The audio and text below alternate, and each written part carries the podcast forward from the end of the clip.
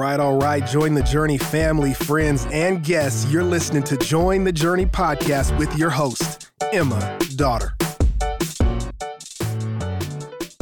Thanks for joining. Today we are reading Ecclesiastes 2. And if you are listening to this episode on the day it comes out, we are on day 13 of our 21 days of prayer and fasting campaign. And today's prompt is to pray for your family, specifically any who might be hurting, and to pray for family members who are far from God.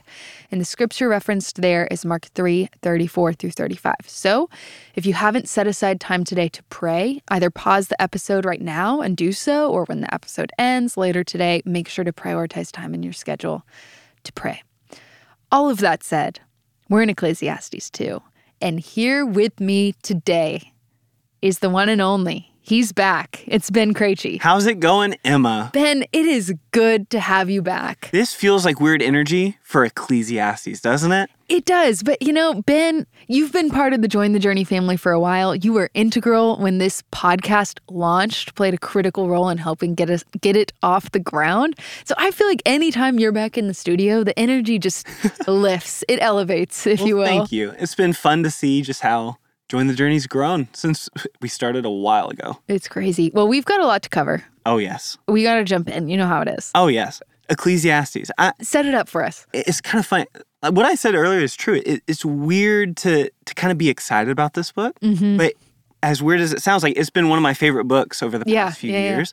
Um, specifically, like in, I think we'll link an episode of me sharing my testimony, Mm-hmm. but of my father passing away and just different periods of my life where I've had to be confronted with, okay, what what does it mean to understand what death is, like the end of everyone?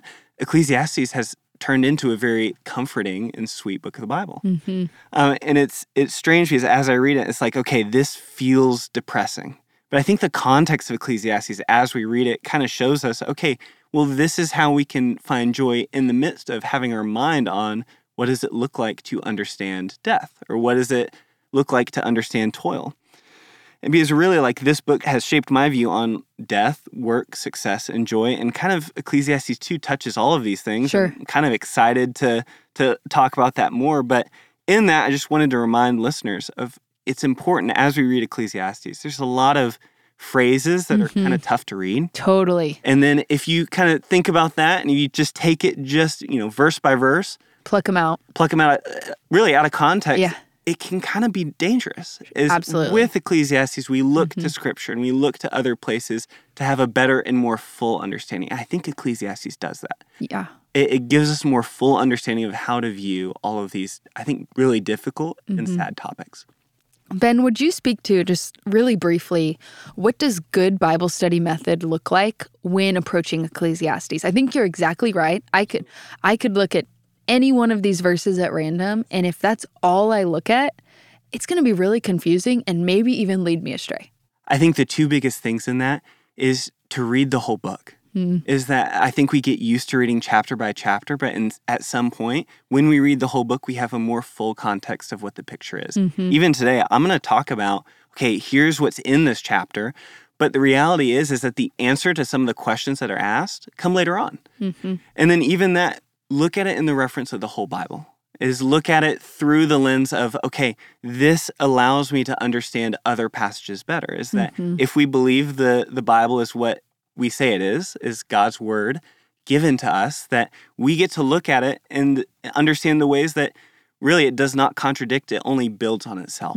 And so viewing the whole uh, work of Scripture as one is extremely helpful. And then the other side of that, the second part, is uh, figuring out and understanding the context of the time of, okay, why it was written, who it was written to. And really, there's a lot of incredible commentaries that you can go online and, and find, and even study tools within uh, the Join the Journey app. That's right. Hit those plus signs. Absolutely. And and those just give context and really color to what's there because there's just confusing things. And of course it's confusing if it's written thousands of years Yeah. before our current context. Ben, talk to us about Hevel. Yes, man, I love what you said yesterday about it. I loved the the image of cotton candy of even just like the dual meaning Mm-hmm. of okay, well there is a literal meaning of hevel of a vapor and a smoke. It's like that's the word that they were used if they were to describe smoke. Right. Yet, in the same way, it's figuratively, it's vanity. Mm-hmm. I just looked it up. It's used 38 times Wow. In the book of Ecclesiastes. Like, that's a lot. And the way that it keeps pointing back to it helps us so much in understanding okay, all of these things that it's talking about points to this dual meaning of okay, when we see smoke, we see the way that the wind just carries it Mm-hmm. away. We see how quickly vapor leaves. It's okay. That gives us imagery of what it actually is. Yeah. Absolutely. What else from this chapter? That's that's kind of the book as a whole. Absolutely. What about yeah. chapter two? Well, I, I started chapter two, and I'm reading the first verses. I'm I'm I'm wondering if the listeners felt the same way. It's like, okay, cool. This like I live in Dallas. Mm-hmm. This is kind of the way that I view success. Like you you start reading the first verses, and you see, okay, you know, I'm I'm cheering myself with wine. I'm I'm building houses. I'm planting vineyards, gardens, parks, great possessions. It, it just keeps growing. And I thought to myself, it's like, okay, well, I, you know, we hear this term, the American dream, Right.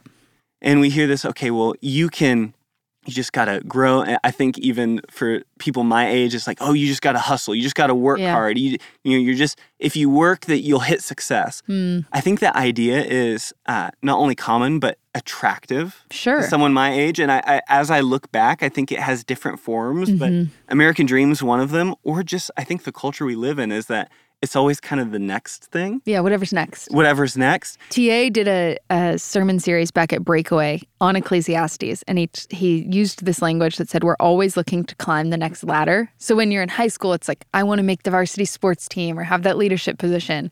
Then I want to climb the ladder of getting into the right college or going into this career field. And then it, once I'm in college, I want to climb the ladder of getting this degree, meeting my future spouse. Then once you're married, it's when are you gonna have kids? What sports are your kids gonna be in? How well behaved are they going to be? And there's the the number of ladders in our lives can just become endless. And some of those, I think, like, okay, if we look at the American Dream, most Christians Mm-hmm. would say, okay, well, I'm not going for that. Like, that might be a bad thing for us to go to. But a lot of what you listed, They're they're not bad. those are good things. things. Yeah. And like, those are not bad things for Mm-hmm. our life. But again, like I said earlier, with just the overview of Ecclesiastes, it gives perspective. Then you hit verse 11, and it hits pretty hard of, Then I considered all that my hands had done, and the toil that I had expended doing it, and behold, all was vanity and striving in the wind. And there was nothing to be gained under the sun. It's like, okay, those are some good things and some probably not so good Mm-hmm. Yeah. things. And now I have to reconcile, okay, well, what's the point of that? Mm-hmm. And it doesn't super answer it in the chapter. No, not it here. doesn't really give a lot of clarity in that. It's kind of it- frustrating. It is frustrating, but it answers it later on. And I'll I'll give a little preview of that because really when it says, okay, well this is all meaningless, yeah. it even talks later on about wisdom Hmm. that it leads to death and toil like the work that we do Hard work. that you don't even get to enjoy it but it does say what leads to joy in verse 24 there is nothing better for a person that they should eat and drink and find enjoyment in his toil this is also from the hand of god it says that hey what god has given you it's like those good things it's from god Mm-hmm. Yeah. it's okay to enjoy those things I love 25 too, eh, on top of that, Ben. For apart from him, who can eat or who can have enjoyment? Absolutely. And so understanding is that there's an aspect of our life that sits in both camps. Mm-hmm. that like there are some very difficult things that are happening to us, Sure. and there's some very good things that are happening to us, but our pursuit of it is meaningless unless God gives it meaning. And in the chapters. Let's say come, that we'll- again, Ben. That's so good. Our pursuit of it's meaningless unless God gives it meaning. it's good, Ben. Yeah. And we're going to talk about that in the chapters to come. Mm-hmm. Really good. Thank you for being here. You're going to be back in, Oh, yes. in just a few days. I think Ecclesiastes 9 and, and hopefully more. So we'll see you then. Thanks for being here. And as always, I'm so glad we're all on this journey reading the Bible together. Hey, we want to thank you for listening and we hope you enjoyed the episode. Did you know that you can help support Join the Journey by rating and reviewing this podcast? And if you're willing, we'd love it if you subscribe because the more you download, the easier it will be for new friends to find the podcast.